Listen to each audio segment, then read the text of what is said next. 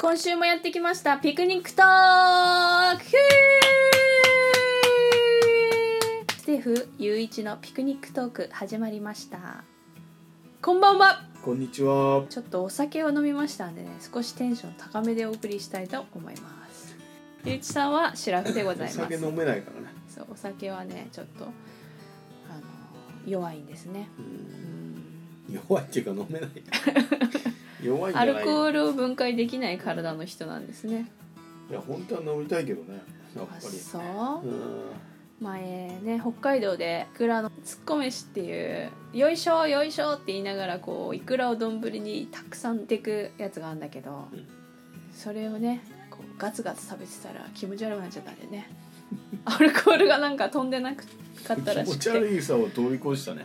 もうね顔真っ青だったもんねやばかった。うんああれからもうイクラをね食べないって決めたんだよね。いやいやいくらは食ういくらお酒はもう付き合いでは飲まないっていう、うん、前までちょっとねそうだね。ビールとか少し乾杯の時だけ飲もうってしてたけど飲んでたね。もう、うん。もう一切あのイクラの事件を機にもうやめたそうです。確かに。もうやばいね。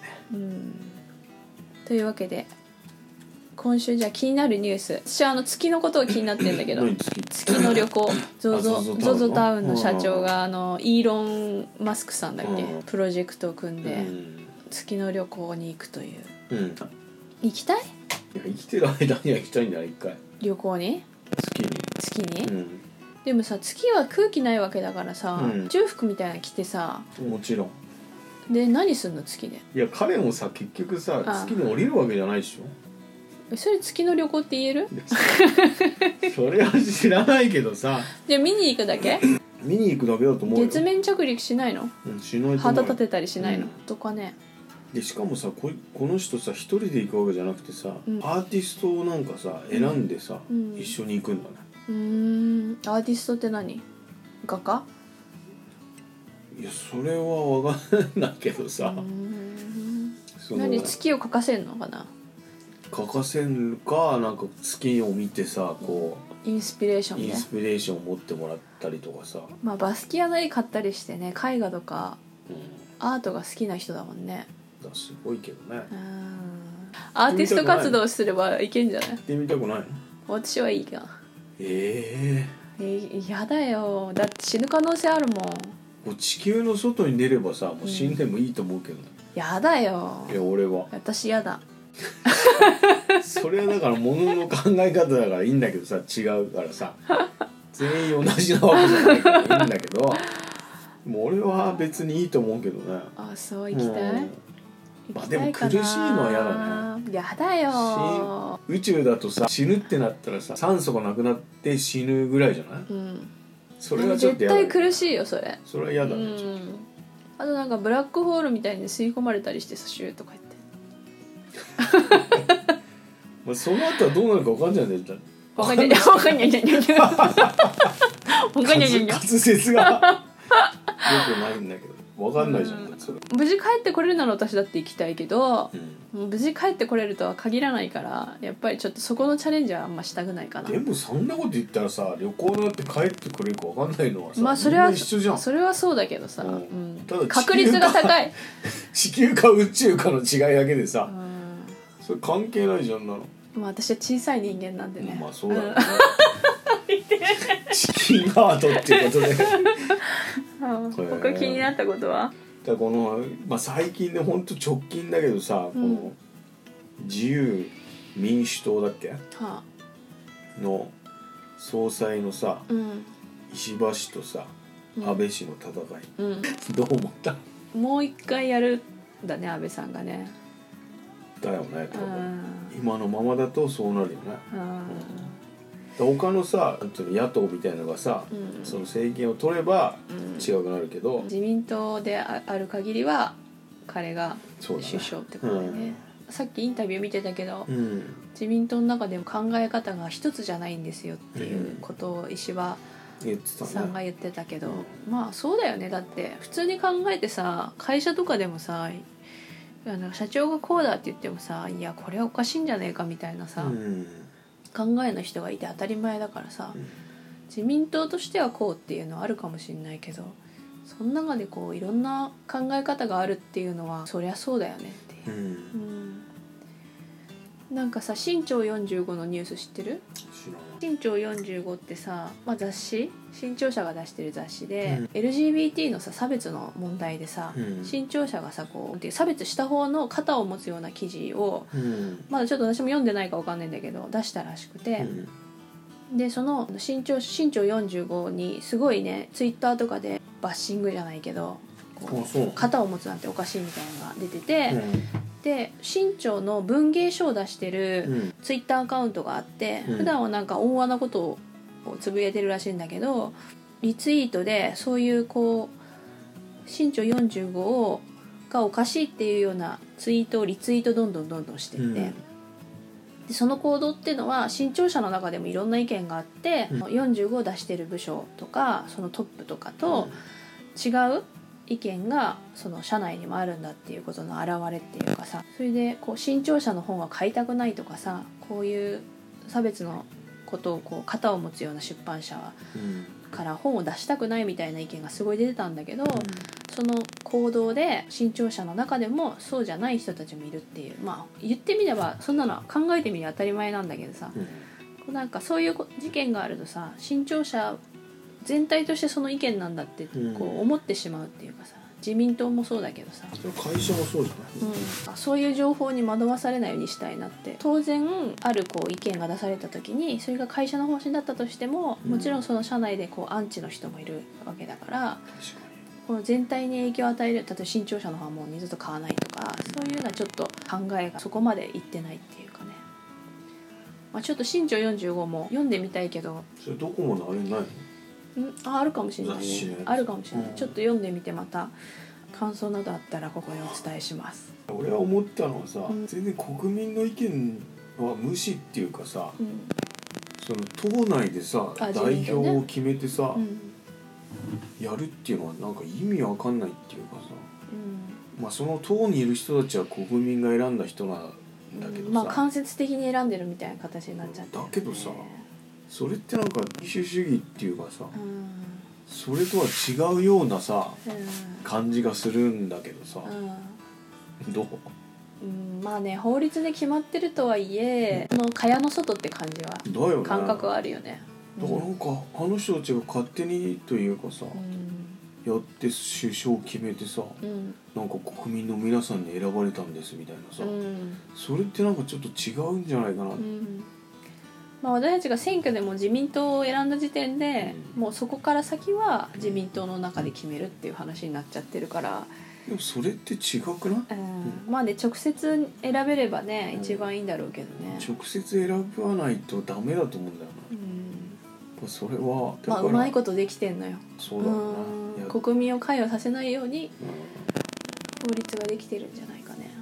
んまあまあちょっとうがった見見方だけどねとっても。まあそう。いや私がねそういうふうに法律ができてるんじゃないかって思うことが、でもそれはそうなんじゃない？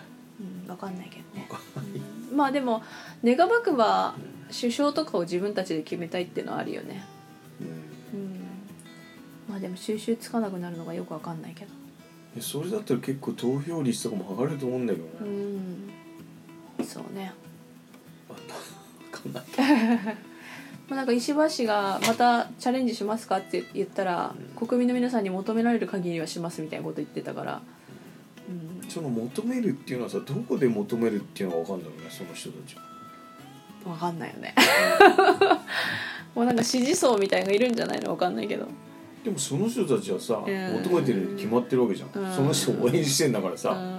だけどその普通のさ俺たちみたいなさ、うん。人たちはさ、うん別に石破氏にさ求めてるかって言われるとさ、うん。そうではないわけじゃん、うんなんかそこら辺がもうなんかやっぱみんな若い人たちとかさ、うん。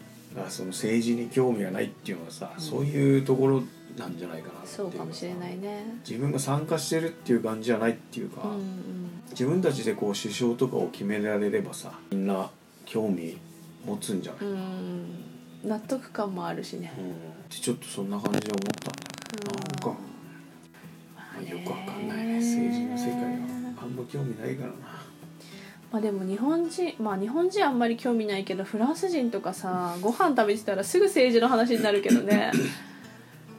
それで聞かれて日本のこと聞かれても答えられないからさ、まあ、つまんないよね、うん、フランス人はご飯の時も白熱するからね。ご飯ももちろん食べるけど。最近なんかフランスにかぶれてるもんね。あ私フランスかぶれちょっとねしばらくフランス2014年に行ったのが最後かな。14年2回行ってるからね。え？14年に、にうん、5月に1回と9月に1回と、すごいね。うん。なんでそんなリピートするえまあちょっと別のようで最初に9月が決まってたんだけど9月にも行こうかなってパリとボルドーと行ってきて、うん、でなんか最近こう身の回りでパリに行く人がいたりとかさ、うん。フランス人の人に出会ったりとかさ、うん。でフランス語ちょっと喋れるって言って少し喋るほんの少しだけ喋れるみたいに言ったらバーって喋られちゃったりとかさ。ちょっと勉強したい空いてる時間とかに少しずつまた勉強しようかなと思ったりして、言語は難しいよね。ずっとやっとかないとこう忘れちゃうってうん、いうか、忘れちゃう。喋らないと。筋トレと一緒だよね、使わないと忘れちゃうからね、うん。本当に。難しいよね、うん、難しい、話したいと思うならやっぱフランスに行って。うん、もう喋りまくるっていう感じだよ、うんうんうん。多分本当に話して。やっぱりなんか1週間ぐらいいると耳がさ慣れてきてさ向こうの、うんだからそれが長くいけばねきっと喋れるようになるんだろうなと。まあ日本でもできることもあると思うからやってみようかなと。まあスクール通ったりね。まあね、スクールは昔通ってたけど。あとは気になるニュースは？先週の続きだけどさ、うん。まあこれまたテック系の iPhone の話なんだけうんうどさ、んうん。まあ明日発売になるんだけどさあそうなの？iPhone が。iPhoneXS あ 10- 10S ね。10S と 10SMAX て ナイキみたい？さ先週言ったさそのステフが言ってたさ、うん。そのないなんだっけエアマックス狩りってさうん。分かる人多分いないと思うんだよね本エアマックス狩り？iPhone, iPhone 狩りじゃなくて？当うん。エアマックス狩りみたいだって言ってた言ってたっけ、うん。エアマックス狩り知らない人多いんですかね？いやいいし若い人とか知らないっしょ、ちょっと説明していやいいですよ調べてもらった方がいい。ググレカスって言って。ね俺が言うよりも。いつや90年代ぐらいにエアマックスがねすごい流行ってね。猫も杓子もエアマックスうちの父親もエアマックス買ってたから。いやいやいやまあそうなんだけどさ基本さ、うん。俺たちが話してることはさ、うその俺たちレベルっていうか、んまあそうだよね。もうちょっと詳しく知り知りたい人は、うん。もうちゃんと調べてもらった方がいいあもちろんぜ全全体的にそう言えるけどでも簡単に説明してもいいじゃん。まあそう。そう。そうエアマックスがもう本当になんていうの？95だね。95だね。95年か。ういくつだった？10小学生？10代前半ぐらいじ10代前半。ゃん多分。違うか。私95はね中学1年とか私は。年齢バレちゃう。あいいいいもう全然いいんだけど。中学1年生ぐらい。じゃあ俺小学生じ小学5年生とかじゃない？ゃん、うん。エアマックス買った？買ってないよ。買ってないの？指加えて見てた 欲しいなっつって。欲しいよ。それは欲しいよ。いやもうほんとスニーカーウォーズっていう言葉がふさわしいぐらいこうみんながこぞってエアマックス95をね買ったんですよネオンイねエローっていうね。うんやつが当時すげえ人気でね。うん。こうグラデーションみたいになっててね。白グレー黄色みたいな感じ。そうそう。うん。まああれかっこよかったもん。買えなかったけどね。やっぱプレミアとかついちゃってさ、うん。まあ、現に履いちゃうとかられちゃうから。でそのエアマックス狩りっていうのはなんか社会現象でエアマックスがあんまりにも希少だったからエアマックスを履いてる人を捕まえて捕まえてその靴を取ってっちゃう。取ってっちゃうっていうこうちょっとやや怖い社会現渋谷か。渋谷か。渋谷だね、エアマックス狩りっていうのがあったんうん、ですよね。センター街。うん。なんかにそれがニュースになってた懐かしいよ。うん私ある日知事がエアマックス買ってきたからマジエアマックス狩りされちゃうと全部が全部借りれるわけじゃないからさ。大丈夫なのこんな履いてと思って。しかもさ渋谷行かないの。行かない行かない。でも心配したよ中学生ながらに。か大丈夫。狩られちゃうんじゃないかうちの親父はっつって。全部が借られるわけじゃないから全部狩られるわけじゃない。うんまあそれはいいんだけど、うん。その今 iPhone の話あごめんご戻るとすると、うんうん。なんか同時にこう AppleWatch うん。シリーズ4っていうのが販売になるんだよね。シリーズ4ううん。ん。で4世代目？今回で、うんそれがさすごくてさ時計、まあ、見て 多分店頭に行ってもらった方が分かると思うんだけど、うん。その時計なんだけど、うん。なんてほとんど画面なのよ。え？なんつったらいいんだろうね。その時計の枠がいないってこと？枠の部分あんじゃんそのうん羅針盤っていうの。羅針盤？そう文字盤とかさ、うんそういう文字をさ表示されるとこがあんじゃん、うんうんそれがほとんど画面で、うん。それにこうなん心拍数を測れる機能がついてるの、うんうんうん。後ろ側にセンサーがついてんだよね。後ろ側にセンサーがついてて、うんうんでもそれがなんか日本ではうん。使えないんだけど、やっえまた？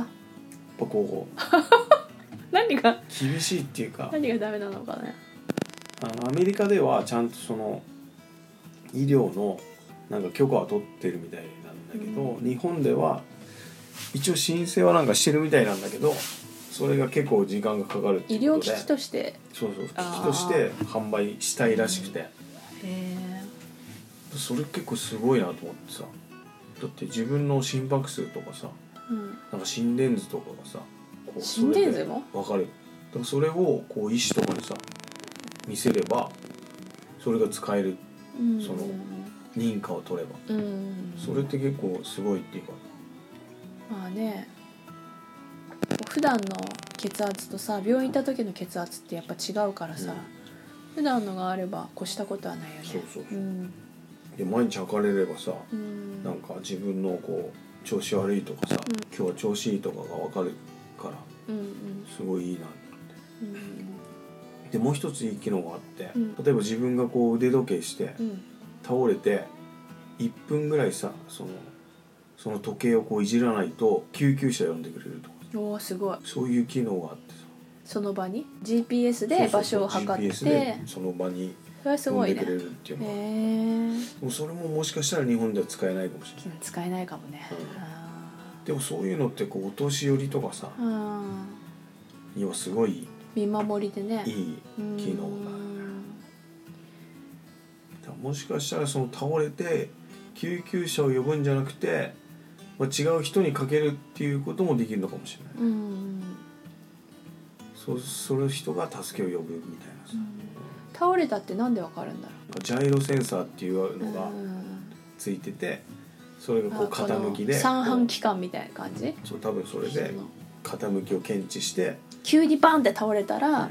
そう緩やかなこう斜めになるのは多分しゃがんだんだなとかになるけど、いやそれはパターンそれみたいな。はないと思う、うん。そのパターンとかはなくてただ単に倒れたっていうことは感知してそっからその時計を大丈夫多分大丈夫ですかみたいなのが出るんだよねその画面に。うん反応しなければ呼ぶんだ。それをこうタッチしないとうん。呼ぶっていうすごいすごい。すごいよね。だからそれはさ結構みんないいんじゃないかな。うんうんうん。なんかいいいい感じだなと。うんうんうん。4世代目にしてもう使ったことないけどさ。えあれだね。ゆういちくんは時計をつける習慣があんまないから。ないね。まあアクセサリーとかつけないからね。あーそのそもそも。普段時計つけてる人は違和感なくね。うん。それが導入できるかもしれないけどあつけ忘れちゃったってことが結構あるかもしれない。でそれはあるかもね。充電し忘れがあるかもしれない。ああれ一日一日充電しないといけないからさうん。それがちょっとー携帯だけでも私も面倒くさいのに。億劫だよね、うん。なるほどね。まあそういう機能があるからすごい進歩してるなと思って、うん。まあ、まあすぐ使えるのがいいよねアメリカでは、ね。になる人はぜひね。な店頭に見に行ってもらって。あもう出てんの？いや明日発売よ。多分5万円ぐらいで買えるんじゃない？へえ。45万ぐらい。あれってさ電話とはさ Bluetooth で同期してんの？と思う、ああなるほど。うん、興味ない？いや興味まあ私もあんま時計つけないからさ。たまにつけてんじゃんでも。たまにね。ううんん。ほんとごくたまにごくたまにあれは何なの？なんでつけてんのいや気が向いた時につけてる。大体腹時計が正確だから時計いらないんだけど。そう。まあでも別の機能がつくならねいいかもしれないね。追加も使えるしさ。うん、うん、バッツって。確かにね。以上です。以上です、はい。今週なんか本はどうなの？本は、うん。あの前回うん。紹介したうん「パリの国連で夢を食う」って川内有夫さんの本を紹介したんだけど、今週も続きっていうか、うん。あ私水平展開するからそのさ、い先週も言ってたでしょ。そう水平展開する。水平読みでしょ。水平読みするんで。で展開って。水水平展開、水平読みするんで、はい。まだ川内有夫さんのう「晴れたら空に骨巻いて」っていう、ん。あの本を読みました。うこれはなんかあのなんていう散骨んうん。の話。うん骨を巻く。亡くなった人の骨を巻く。で短編であの5本ぐらいうん。あるんだけど、川内有夫さんってノンフィクションだからインタビュー形式でうん。人に話を聞きに行ってその散骨エピソードをうん。集めたものなんだけど、まあ、散骨っていうとさなんかちょっと「え大丈夫？巻いて」みたいなさ気持ちもあるんだけど、なんか明確に散骨がダメですっていう法律とかは全然なくて、別に巻いて構わなくて大体日本人の人なんだけど、うん。残された家族の人が骨を持って旅をしたりとかして、うその旅先で骨をパッと、ま、巻くみたいうん。ないう感じで。あそれもやっぱパリの国連に夢を食うの時みたいに、うん。まあ、ぐいぐい読めた。面白かったですね。うん。何が面白いなんて言うんだろうね。こうあこういうまあパリの方は、うん。まあ、もし登場人物がまあいろいろ魅力的でそ今回のその骨を巻くの方も一人一人がとっても魅力的で、うん。それがすごく骨を巻くの方は価値観に縛られなかったりとか、うん。すごく大切な人を亡くして悲しいことなんだけどどこかこう明るく前向きっていうか、うん。うん。なのであの最近こう友達でお父さんを亡くした子がいたんいたので、なんか落ち着いたらその本を読んだらっていうので進めてみたりとかあの私も5月ね。そうそう私も5月におばを亡くしたので、なんかすごく慰められるような気持ちがしたかな。うん。おすすめです。でも散骨俺もしてもらいたいけど。うん。っていう話をもともと聞いてたから、うん。やっぱ散骨ちょっと興味があって。あそうなの。うんうん。俺海にしてもらいたいんだようん。いいと思います結構難しいのがさ散骨って亡くなった人散骨してほしいなみたいなことを身近な人に言ってるんだけどその家族親戚とかがやっぱりあの日本の価値観とかだとさ、うん。お墓に入れるのが当たり前だから、なんかやっぱりそこでこうなかなか意見がぶつかったりしてここに出てきた登場人物の人は骨全部ではなくて骨の一部を壺に入れて持ち帰ってフィルムカメラのさフィルムが入ってた黒いさちっちゃい、うんあのプラスチックケースみたいなじゃん。あそこに少しずつ入れて世界各地を旅して例えばパリのセーヌ川の上の橋のところで一瞬の隙を見てパッと巻くとかさ。なんかそういう感じ。そういうのいいよ。うん。やっぱり。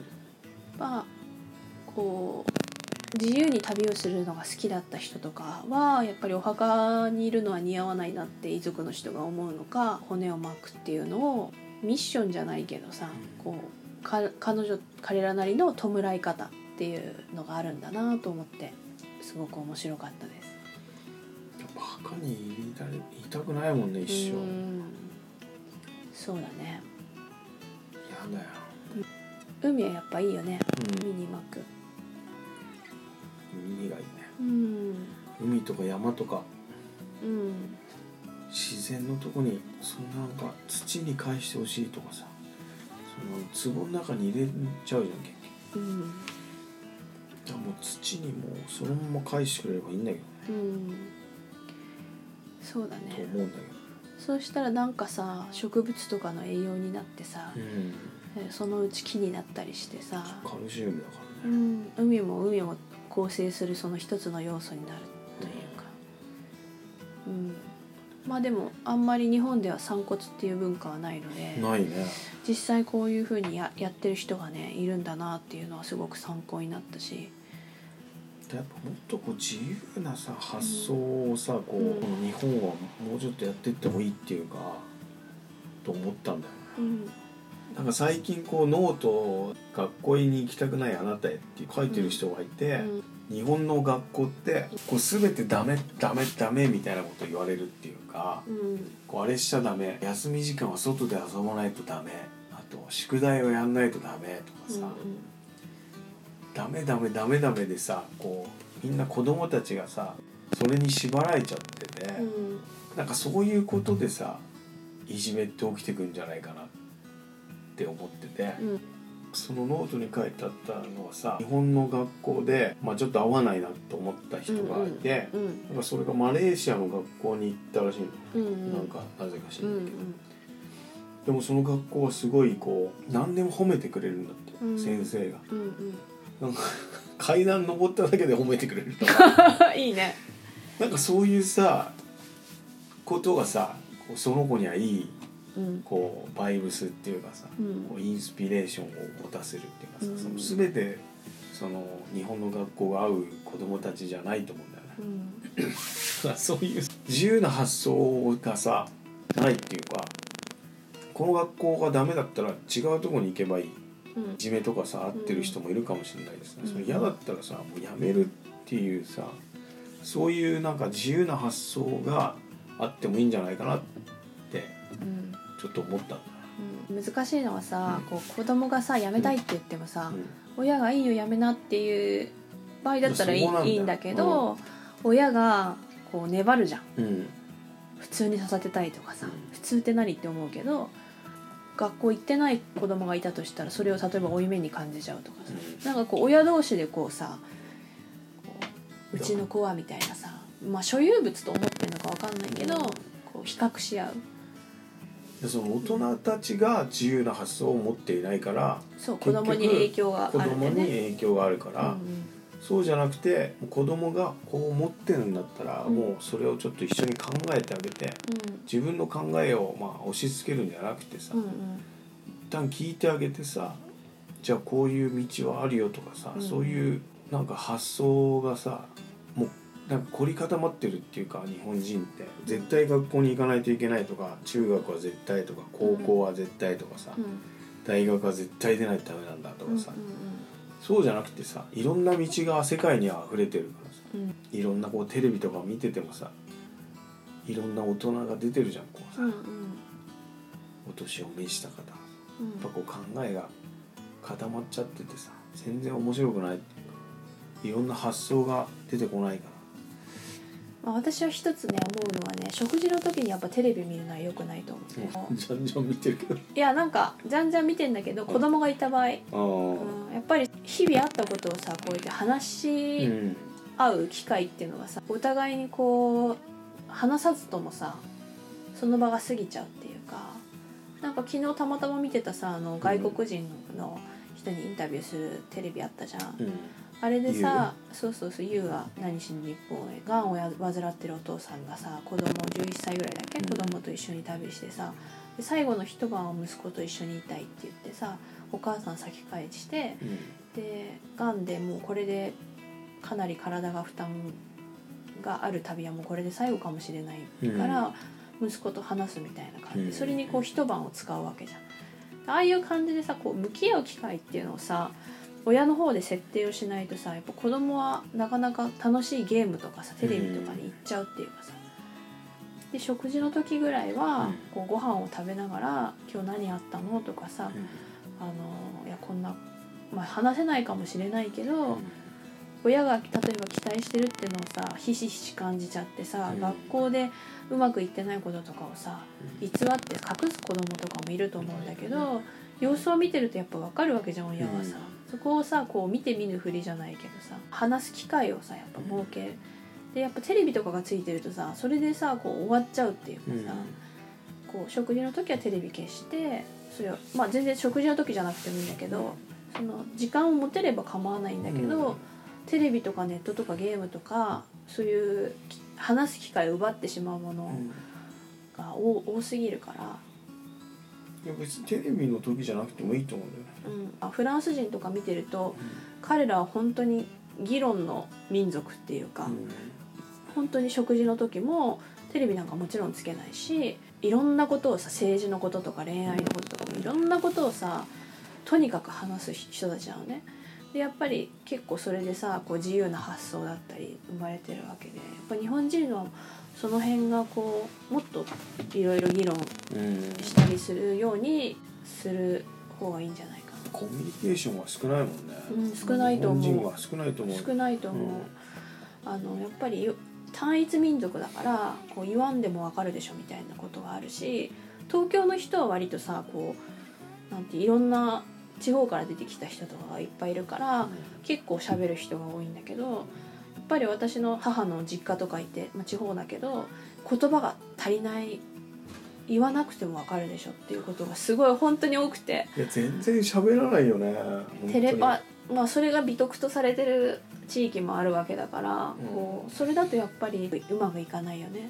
まあ、フランスとか多民族国家だから、うん。やっぱりいろんな人が来てるからああいう風になったのかもしれない。うん。まあ全体的に少ないんじゃない？職場もそうだし死後現金ってあるから、言わないとさき伝わらないからね、死後現金があるじゃん。死後現金ってさ死後を話さないとさ仕事してりゃ別にさそう喋っててもいいうん。いいと思うんだよね。でも死後現金だからお客さんいない時しか喋っちゃダメだなとかさ楽しくなさそう店員さんとかも。ああいう、まあ、死後現金がなんで死後現金なのか私はよくわかんないぺちゃくちゃ喋っててそのお客さんをほったらかしにするとかだったらお客さん待っちゃったりとかして困るから客側だったらちょっとって思うけどなんか別にそれ手が動いててお客さんも交えてすごい話してたりしたら逆に人懐っこくていいなとか。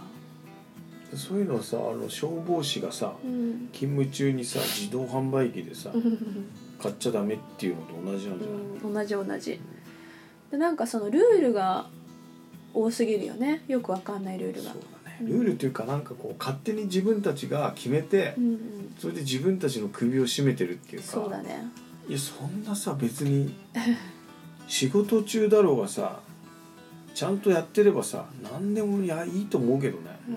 結局労働力とその対価っていうのはさ本当はこう従業員とさまあ雇い主って本当は対等でフェアじゃなきゃいけないんだよね。その時間をさ提供したおか代わりにお金をもらってるっていう。でも日本だとやっぱ雇用側がすごいやっぱ強いしだからルールで縛ろうとするんでしょうね。副業も認めないとか、うん。わけわからないさそのニュースとかなってたけどさ、いや認めないって別にあなたの人生ではないからさ働いてる私たちの人生なわけだからさ、関係ないっていう関係ない関係ない。その一人の人がいてその一部の時間例えば何時間かをその会社に提供してその対価をもらってるってただそれだけの関係なんだけど、もう全部捧げなきゃいけないっていうかさライフワークバランスとか言ってさあのようやく最近そういうふうに言言われてきたけどそれまではもう全部の時間をさできる限り注ぐっていう感じだった。休日も電話出ないといけないとかさ、うんうんうん。そんなのはさおかしいよね。ありえないよありえないありえない。それだともっとよこせよっていうさ。その分のね。うんそうそうそう。だからやっぱりそういうのをおかしいと思っている若い世代の人たちがやっぱり社長とかになって副業系とかにしてみたりとかやっぱ昔の高度成経済成長の時代のサラリーマンの働き方とはやっぱ違うでも若いやつですげえ硬いやつとかいるんだよねやっぱり、まあそれやっぱ上の世代の影響を存分に受けてるんだろうね。それがもうさ、うん。なんかもうこうだっていうのをさ自分の中であるっていうかさ、うん。もう他の世界を知らないっていうかさ、うん。もうかわいそうだよねやっぱ海外とか行かないからじゃない、うん。やっぱちょっとでも行ってさサンタモニカ一緒に行った時とかさおまわりさんがサーフボード持ってたもんね、あのパトロールのパトカーにサーフボード乗せ乗せてたもんね。もうあんなことやったら日本でニュースになるよね絶対警視庁のなんだろう警視庁のパトカーの上にサーフボードがついてるような感じだもんね。そうだね。うん、アメリカじゃ何の問題もない。何の問題もないじゃん。だって勤務してりゃいいんだもんだちゃんと。そうそうさそうそのねアフターファイブにサイサーフィン乗りに行こうがね関係ない、うん。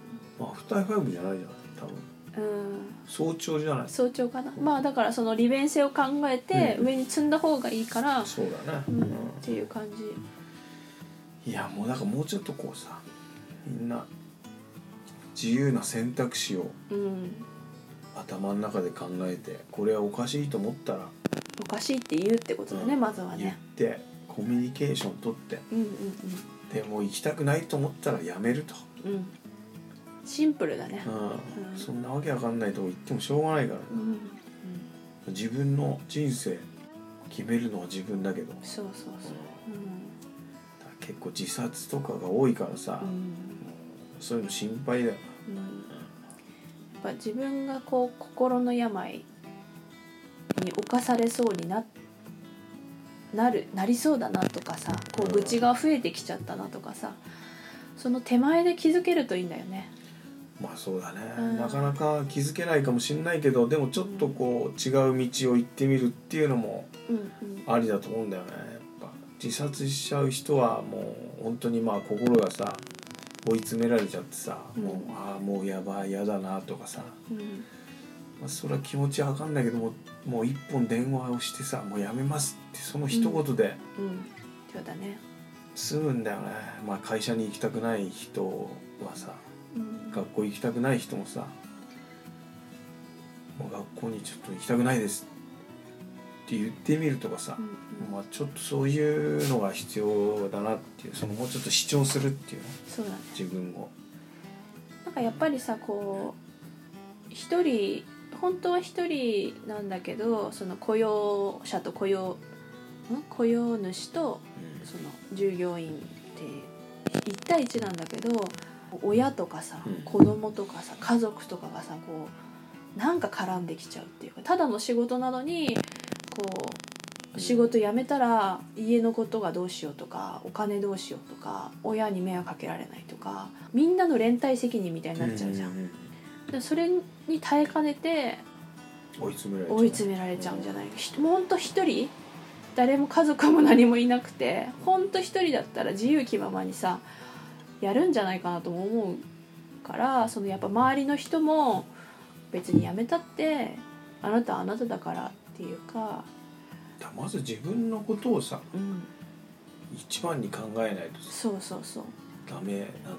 うん、やっぱりこう優しい人とかが優しくて繊細な人とかが犠牲になるっていうのはすごくおかしいおかしいなと思う。残業を認めるとかさそういうとこまでさ首口を突っ込んでくんならさ、うん。そういうさ心のケアとかもさうん、しちゃんとしないと、うん。それだけじゃダメだと思うんだよね、うんうん。結局そこまで縛るんだったらちゃんとそのその。全部のケアもしてあげないとそう思うそうダメだと思うんだよね。まあなんか変な話になったけど。えーまあ、最近なんとなく気になってること。でまあでも本当に逃げ出すことは悪いっていうなんかさそんなことはなくてさ、なんかこう逃げるのかみたいなさ、うん。ことをさ平気で言う人がいるっていうかさ別に逃げたっていいし、うん。別に逃げじゃないと思うしただ選択違う選択肢を選んだだけっていうただそれだけのことなんだけど、うん。こう根性論じゃないけど逃げるのかって言われたらさ逃げじゃないやいって思ってしまうっていうかさはい逃げですよっていう心の強さがあればいいけど、うん。やっぱ若ければ若いほどとかさ返す自信もなかったりして、いや本当に死ぬのは本当にもったいないよ。もったいない。まあ本当に悩んでんのかもしれないんだけどさそこをなんとか踏みとどまってほしいよね。もう本当に。生きてりゃなんかがあるからと思うんだけどね、死にたいなとか死死死っていうのが頭をちらつき始めるまで自分を追い詰めないことだね、うん。その手,、ま、手前で何かこう友達に言うなりリフレッシュするなり会社辞めるなり自分を自由にしてあげられるようにした方がうん。いい。もう本当会社とか親とか関係ないから、関係ない関係ない。自分の意思でね。そうだね。はい。まあそろそろいい感じの時間だね。はい。じゃあなんかある。お知らせ？いやすいませんが最後締めで語りたいこととかある。大丈夫です今日は。あ大丈夫？はい。十分話しましたねはい。今日焼肉美味しかったね。いや美味しかった。よはい。ホットプレート焼肉してしまいましたそうだ今週さはい。野球見に行ったんだけど、それあーはまあ来 また中継中継しようと思ったけどね。中継。は無理だね。あ無理か。うるさかったか。うるさいから。野球見に行きました。久々だね。それじゃあ来週話しましょう。そうだね、うん。こんなところではい。今週は。ピクニックトークでは皆さんからのお便りお待ちしております。メールアドレスに送ってください。紹介できればしたいと思いますまあ、こんなこと話してほしいとかね。こういうこと気になってんだけどどう思うとかそういう感じのちょっとネタにちょっと今日今日今週はちょっと困っちゃった。にいやもう悩みでも何でもいいよもう。そうだね。もうね気楽に。ほんと気楽に。私たちみたいに気楽に。気楽に生きていきましょう。はい。じゃあここまでお聞きくださってありがとうございました。じゃあまた来週 ¡Chao! ¡Aviento!